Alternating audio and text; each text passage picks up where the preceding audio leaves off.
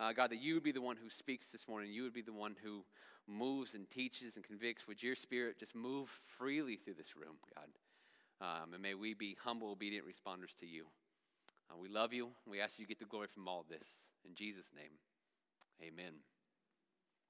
Well, as long as I've been alive, uh, health experts, doctors, anybody with, uh, with a healthy conscience has been really consistent with one message right? How important it is that you stay hydrated. I remember in, in, it's as little as elementary school through every doctor's office I've been in, it's like drink water, drink water, drink water. You got to stay hydrated. And as, as far as I've experienced this, there's always been a group of people who've taken that advice seriously. Uh, a group of people who drink a lot of water. They, they make sure they count how many ounces they have a day. They're gonna they're gonna stay hydrated. I see you, Dante, drinking water right now. I like it, right? And, uh, um, and so like they just they stay hydrated. They stay they get their fluids up. And there's many others who give what I would call a begrudging nod to this. Right? They hear this, and, and here's the reaction. They know they should do it, and they believe it to be true. They just don't believe it enough to do it. Right? They would never say it's not important, but they turn around and live their lives as if it's actually not that important. And the reality is, it's, it's vitally important. It's more so than what we give water credit for. It's essential for all life on, in, and above the earth.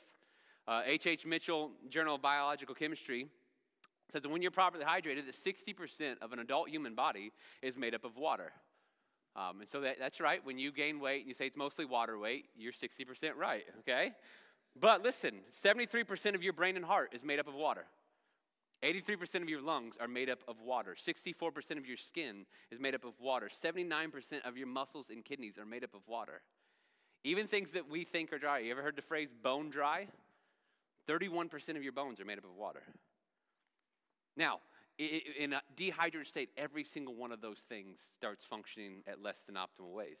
We most of us know that water helps flush and clean the body, but water is also crucial for digestion. It helps convert food to components needed for survival.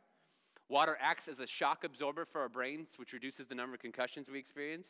Water allows the body's cells to grow, reproduce, survive. It lubricates our joints, it regulates our body temperature, it delivers oxygen all over the body. So, you know, drink water, right? Hydrate. Get past knowing that you should and do it. And I'd like to welcome you all to FBN's first ever health class, right? Now, why did I start with this? I start with this because I think there's an equivalent when it comes to the church. Right? Uh, we are in this series called Reboot, which we're taking a closer look at our vision that we exist to glorify God by developing disciples who live for God's purposes. And how we're going to hope to do that in your life is through these five pillars we believe He's given us church to teach His word, to disciple one another, to live in community, to live as people sent. And the fifth pillar is worship. And worship is one of those things that many in the church don't have a proper view of. We know that we should, but we're not convinced enough to actually give ourselves to it. We have way too small a view of it. We don't realize the importance and design of it. We don't realize how far scoping it is. And so it gets a begrudging spiritual nod. We would never say it's not important. But then we turn around and live our lives as if it's actually not important. When a closer look at God's word would reveal that worship runs through the core of who you are. Worship runs through the core of how the church was designed. Worship runs through the core of everything that you're called to be in Jesus Christ. Literally, to miss out on worship means that you could miss out on the point of all of it your salvation, your experience in the church, and what you're to do for God. It's the water that runs through our vision.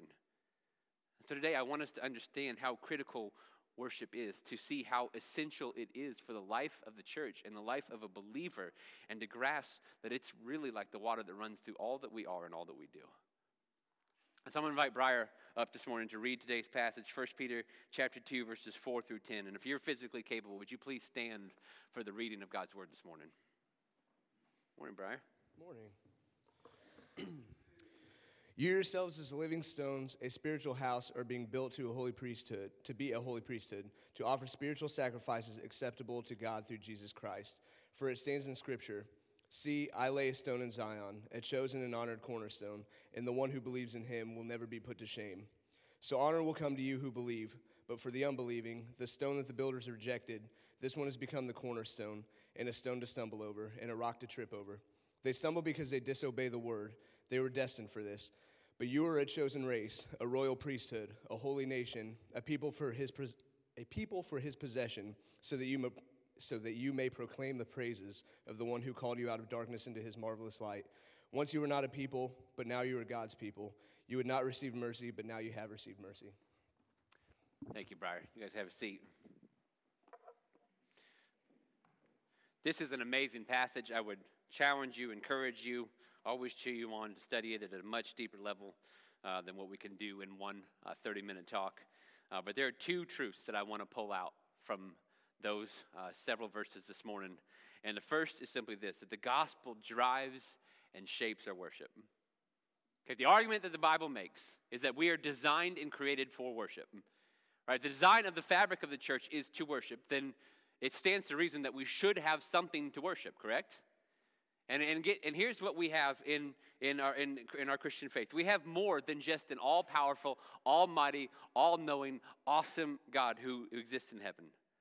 That would be enough to fear him. That would be enough to respect him. That would be enough to hold him in proper reverence and awe. But in addition to that, we have a God who is worthy of love.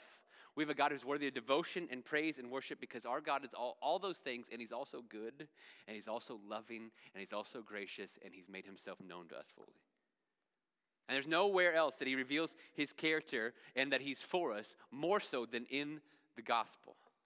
So I want you to look at the, the last verse Briar read in verse 10 again, where Peter says this He says, Once you were not a people, but now you are God's people.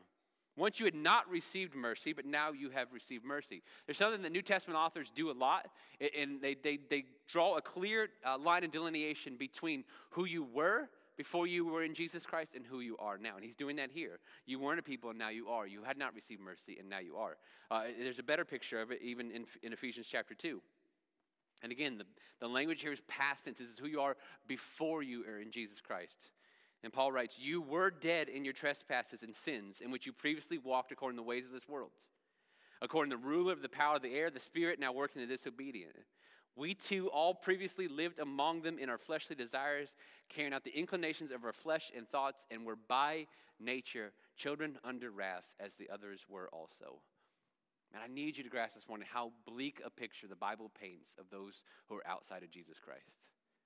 Romans chapter 3, we've all sinned. We all fall short of God's perfect and glorious standards. And it doesn't just mean we don't measure up to Him, it means the result of this, according to the Bible, is that we exist spiritually dead in our trespasses.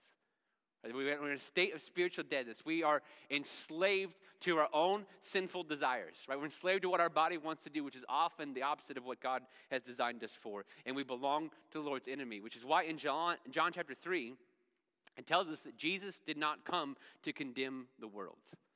Right, you ever heard somebody say, well, why would a loving God send people to hell? John 3 answers it for you. Jesus didn't come to condemn the world because all who don't believe in Jesus are condemned already.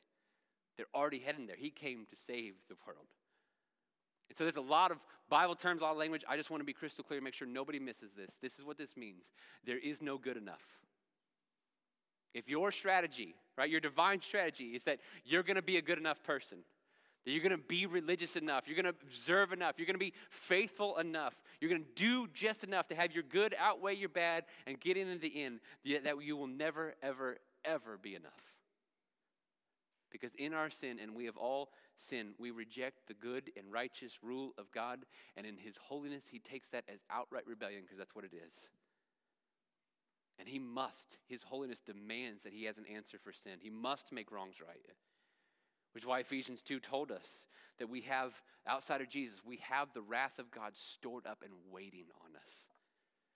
Trust me, we do not want to experience the full wrath of a holy, awesome, just God who has seen the effects of what sin has unleashed in his creation.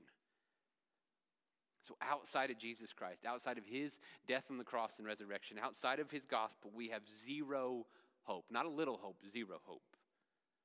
We have no hope of life beyond here, no hope of forgiveness, no hope of a future, no hope of heaven, which is why the gospel is of utmost importance. The gospel is the story of God knowing all this about us, knowing all the, the most darkest, horrible things about us, and still loving us. Romans chapter 5, verse 8. But God proves his own love for us in that while we were still sinners, Christ died for us. Not while we turned around and made a move to him. Not once we cleaned up our act. Not once we started living better. While we were still sinners, Christ died for us. God sent Jesus, his only son, equal in nature. Jesus was God in the flesh, and he came on a mission to reconcile his people to himself, and he took on human form, and he lived the sinless life that you and I have not and could not.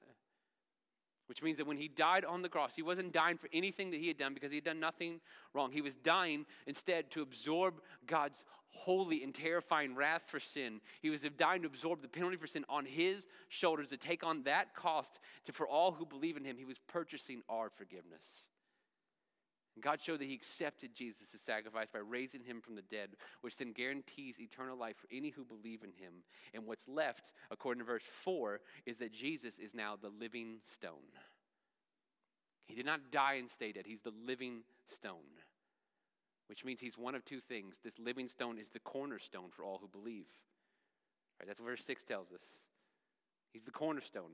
The cornerstone was the, an ancient uh, construction. It was the most, the central, most important piece of the foundation that the rest of the building could be built upon. That is what Jesus is to those who believe in him. He is the author and finisher of our faith.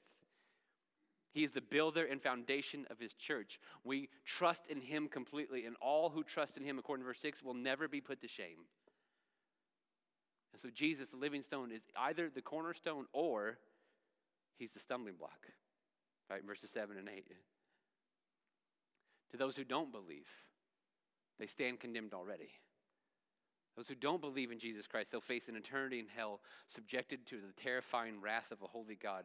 And they won't be there. I need you to understand this. They won't be there because they were worse sinners than anyone else.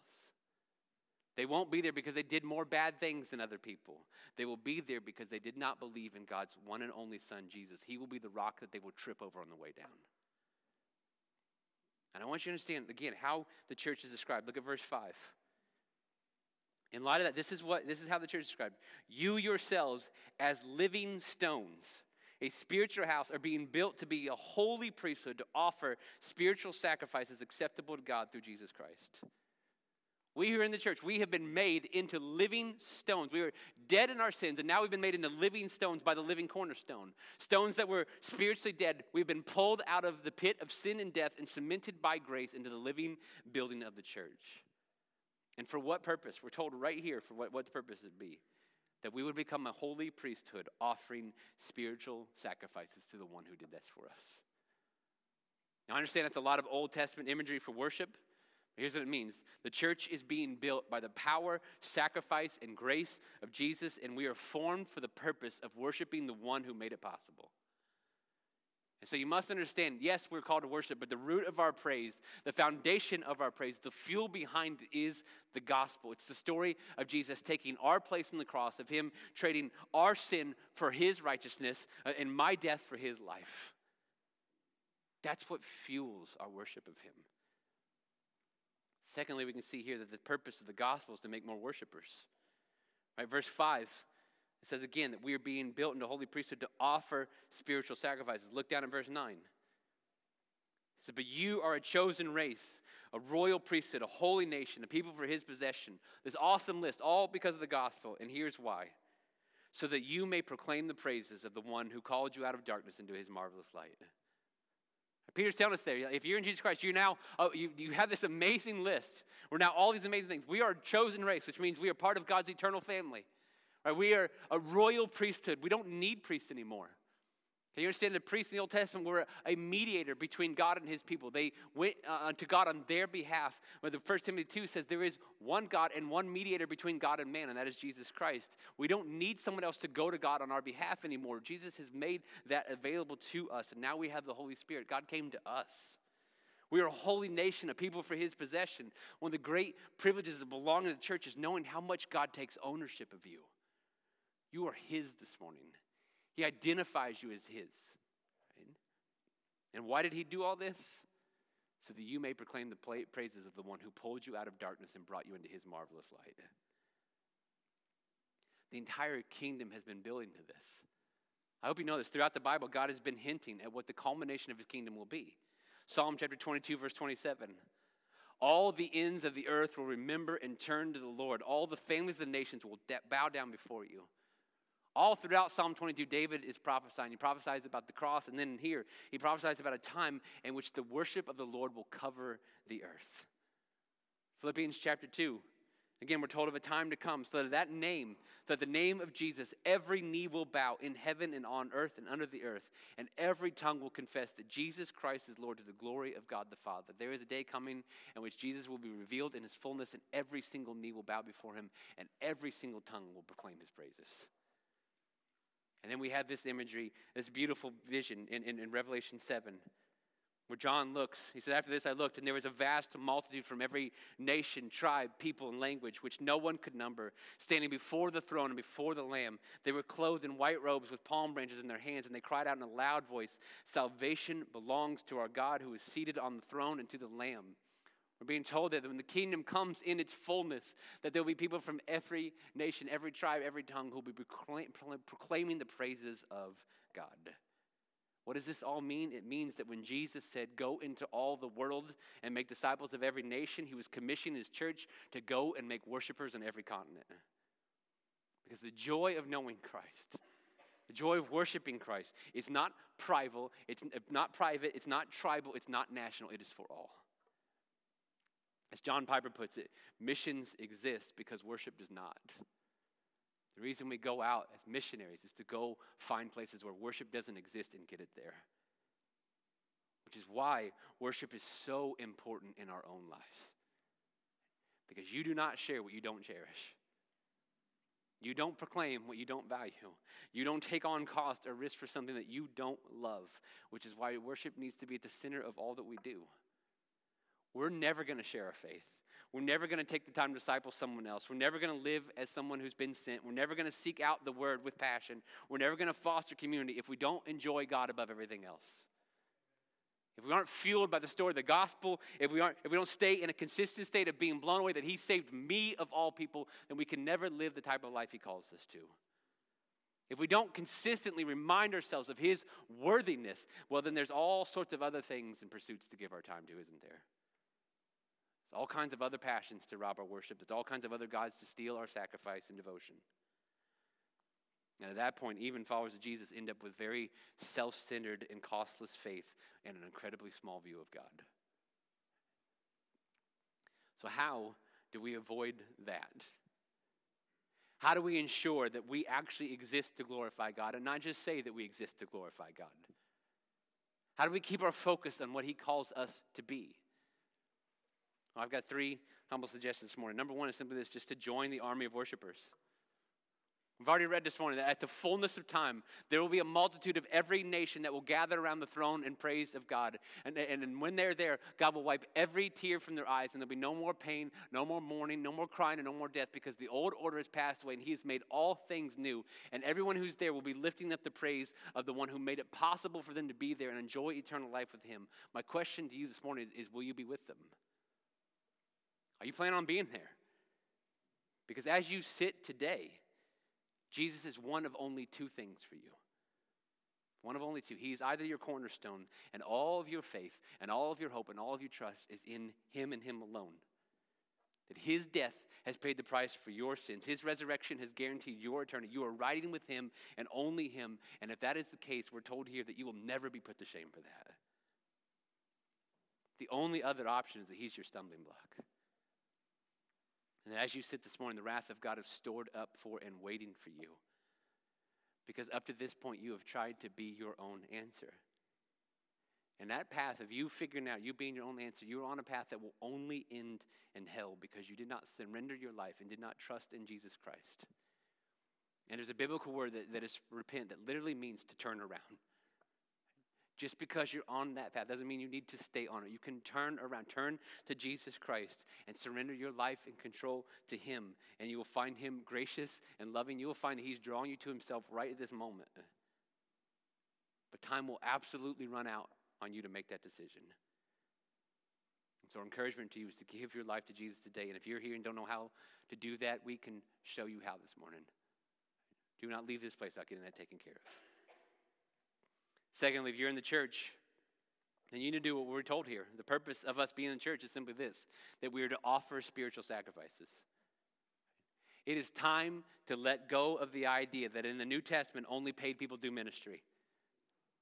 All of you, every single one of you, according to 1 Peter 2 right here, are priests. Every single one of you have a ministry. You all have direct access to God, and you're all called to offer spiritual sacrifices to Him. And what that means is that you get to live a life of worship to Him and for Him. And so I'm going to go through for you in the New Testament a list of spiritual sacrifices that we are called to present to Him. The first is in Romans 12.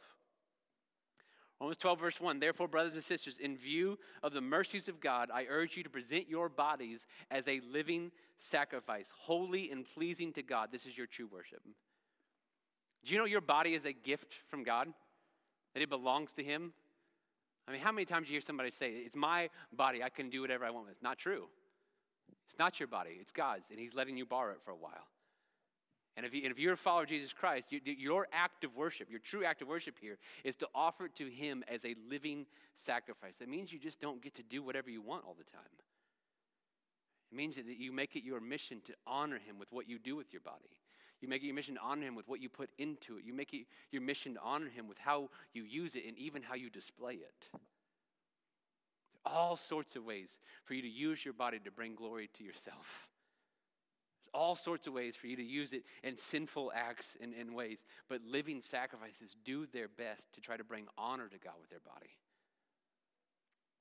Hebrews chapter 13, verse 16 says this Do not neglect to do what is good and to share, for God is pleased with such sacrifices. You see that connection? That, that an offer of spiritual sacrifice is just simply good works.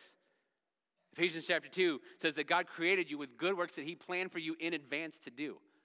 Which means that as He shaped you, as He formed you, as He gave you life experiences, as He placed you exactly where He placed you, He did so with good works in mind just for you to do. Which means that when you pass on those things, you don't just miss out on a chance to bless others, you're missing out on why you were made and put on this earth. You're missing out on a sacrifice of praise that you were called to. Thirdly, Philippians chapter 4. Paul is writing to the Philippians church about a monetary gift that they sent him for his ministry. And here's what he says he says, I've received everything in full, and I have an abundance. I am fully supplied, having received from Epaphroditus what you provided a fragrant offering, an acceptable sacrifice, pleasing to God. You understand, don't you, that whenever we give out of what God has given to us, whenever we take that and we give it back to Him and back to His kingdom, we are worshiping and honoring the Lord with that. Whether it's whether it's worshiping uh, with our to worshiping Him with our ties to our local church, whether it's supporting the missionaries, the family, or sponsoring a child, or giving to a cause. Every single time that we decide and we trust that God's going to do more good with this amount than I would do with it, every time we count it our joy to give to Him, that's an acceptable sacrifice, pleasing to Him. Romans 15 uh, Paul is writing, he says this to be a minister of Christ Jesus to the Gentiles, serving as a priest of the gospel of God. God's purpose is that the Gentiles may be an acceptable offering sanctified by the Holy Spirit. You know he's saying there? He's saying that every single soul that is saved, every single person that is redeemed, every single person that's reconciled back to God is an acceptable offering to the Lord. Which means this that every single time one of his priests, every single time one of his followers in his church shares their faith with another person, that is an act of worship that is pleasing to our King. We have so many reasons to share our faith, including the fate of those we're sharing it with. But understand that when you do, you are absolutely uh, offering a sacrifice of praise. You are worshiping God in that moment. In Hebrews chapter 13, verse 15, this is the one we think of the most, and it makes the most sense. Therefore, through him, let us continually offer up to God a sacrifice of praise. That is the fruit of lips that confess his name. Of course, right? Of course, one of our spiritual sacrifices, one of our acts of worship is to simply proclaim the goodness of God, which brings us to point number three that we are to just proclaim his praises. Look again at verse 9. 1 Peter chapter 2, verse 9. You're a chosen race, you're a royal priesthood, a holy nation, a people for his possession. And here's why. So that you may proclaim the praises of the one who called you out of darkness and into his marvelous light. We exist to glorify God by developing disciples who live for God's purposes. And one of those purposes is absolutely, undeniably, is worship. A disciple of Jesus is someone who's enraptured with the glory of his Savior. There's a really simple truth about human beings I hope you understand. We talk most about what we're most excited about. We can't help ourselves. We talk most about what we're most excited about. And the second truth is this that the more positively we talk about something, the more we engage with it, the more excited we get about it. It's sort of a chicken and egg thing. And so I want you to actually wrestle with this question this morning. Why would we be commanded to proclaim the praise of God? Because wouldn't a command uh, create forced worship and wouldn't that kind of ruin the point? Well, I think it's twofold. Number one, we're commanded because he's worthy, and he's going to get his praise regardless. If we are silent, creation will cry out. Jesus uh, on Palm Sunday was riding in, and the Pharisees were saying, just get, quiet them down. And he's like, if they're quiet, the rocks will cry out. Not only that, God exists in, heaven, surrounded by worship, nonstop, eternal worship. He doesn't need our worship. He's going to get his praise. He's, he has it already. We need to praise him. That's the difference. We're commanded, secondly, because we're so drawn to idols. Part of the problem is with being created to worship is that we will worship. We don't have a choice. So we're always going to worship something. So it's not like you can make a choice. I'm just not going to worship God today and then go out and not worship anything. You'll worship something else. You'll always worship something, and, and a lesser idol, and the biggest of which is ourselves. If we're not consistent in the praise of our King, we will so quickly replace his authority with our authority. We'll so quickly replace his mission with our mission. We'll so quickly replace his standards and his wishes with our own. And so the praise of the Lord reminds us of who he is. It reminds us of how weak and inadequate our idols are, that they do nothing but lead us to harm, and it's, so it's for our good that we proclaim his goodness. First, we're to proclaim it to others. Psalm 107, verse 2 Let the redeemed of the Lord proclaim that he has redeemed them from the power of the foe. foe. Man, if you, I, this is the one I never grasped, right? If you've been plucked from the despair of sin and death and hell and been given grace and life and eternity, why would you ever keep that to yourself? Like when you found the hope that Jesus provides, when you, when you have the answer to everything life throws at, you, when you have a future that's untouchable, why would you ever keep that to yourself? I hope you understand if you're in Jesus Christ this morning, that, that we as His church, we have what everyone needs. We have what they need. Social media has convinced us that everyone needs our opinion. I can tell you they do not. They don't need your opinion on the political race. They don't need your opinion on vaccines. They don't need your opinion on homeschooling or public schooling. They don't need that. What they need is Jesus Christ. And it's imperative that we proclaim the goodness of the one who saved us because that's what they need. Secondly, we proclaim it to ourselves. Martin Luther's uh, famous quote was Preach the gospel to yourself daily and twice if necessary. And why did Luther say this? Because he understood our unbelievable capacity to forget. We have an unbelievable capacity to forget who we are. We start believing that we're bigger, more important, more holy than we actually are. We have an unbelievable capacity to forget who He is. We start believing He's lesser important, that He, he actually could use our input on things. And we start forgetting what He's done. And if we forget any one of those things, let alone all three, even momentarily, it always results in harm and damage for ourselves and those around us. And so we must proclaim his praises to ourselves. And lastly, we proclaim his praises with the church. I hope you understand the music's not a filler in the service. It's not because that we, we aren't good enough to speak for an hour and be compelling, even though we're not, right? It's because as long as God's people have gathered, they have been commanded to sing. We have this in the Old Testament, Psalm 96, verses 1 and 2. Sing a new song to the Lord. Let the whole earth sing to the Lord. Sing to the Lord. Bless his name. Proclaim his salvation from day to day. We have this in the New Testament for the church, Ephesians chapter 5. Speaking to one another in psalms, hymns, and spiritual songs, singing and making music with your heart to the Lord, giving thanks always for everything to God the Father in the name of our Lord Jesus Christ singing to the Lord as the church all together is commanded again and again and again and again in the Bible because it centers us on the glory of God. It speaks truth to our soul. It increases our passion for Him and His kingdom, and it increases our view of God and lessens our view of this world. And so I want to be absolutely clear this morning. This is not something you get to take a pass on. And I know some of you want to. Everybody's different. Some of you wish the whole service was music and, and that we would never talk. Others of you check out until the message starts, whether emotionally, sometimes even physically. You won't even come in the room.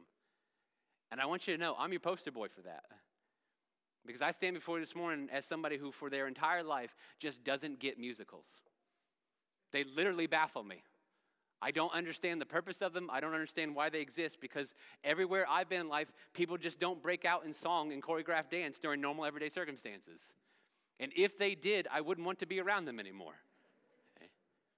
I have no discernible voice talent at all. I cannot sing well. I grew up in a football coach's house. I hear of some of you families that have like these sing offs. You all just sit around singing. That did not happen in the Parks household, okay? Yet, you know what I saw every single Sunday morning growing up? My dad standing in front of the entire church leading singing in the services every week.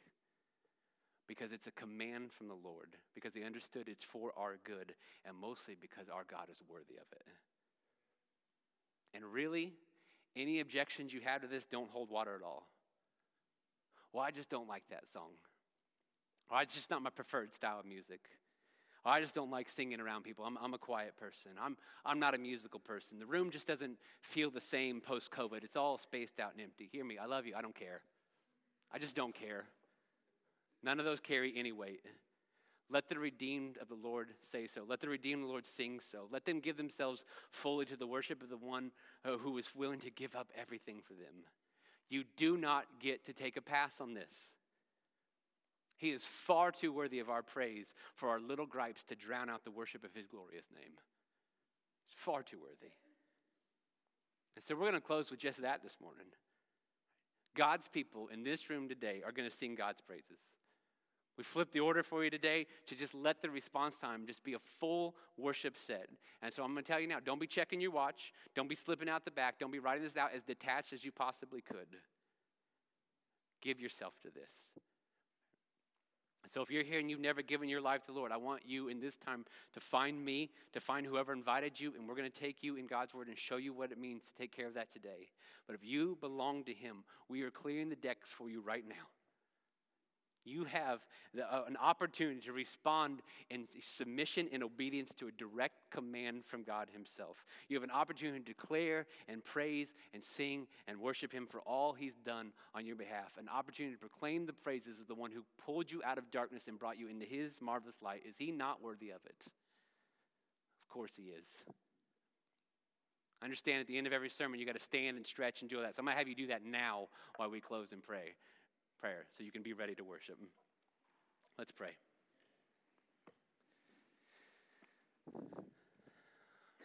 Father, we come before you this morning as a people, moved and convinced of your love for us, moved by the power of the story of the gospel.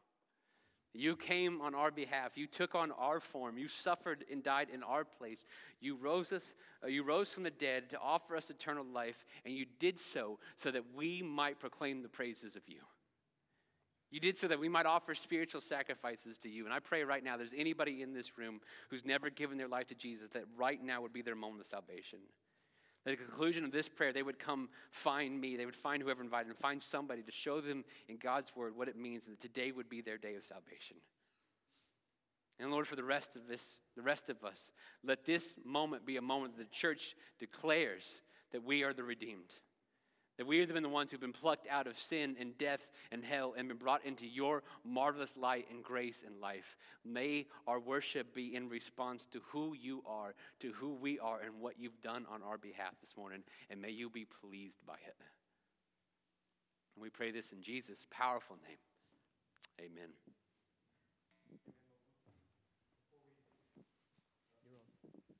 Can you hear me? All right. Well, before we sing, I'm going to read a little bit. Um, the Lord has brought this to me this morning.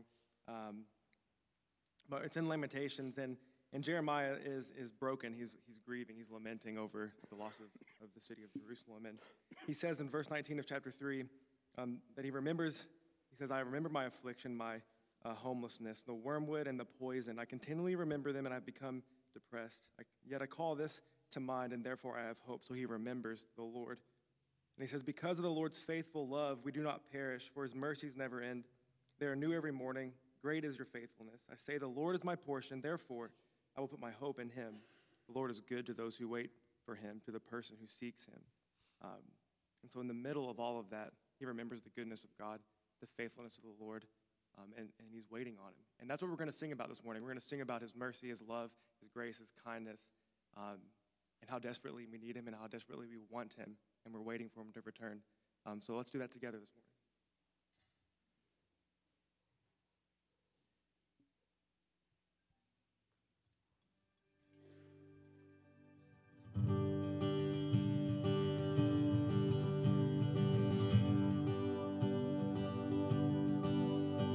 Your love sought me when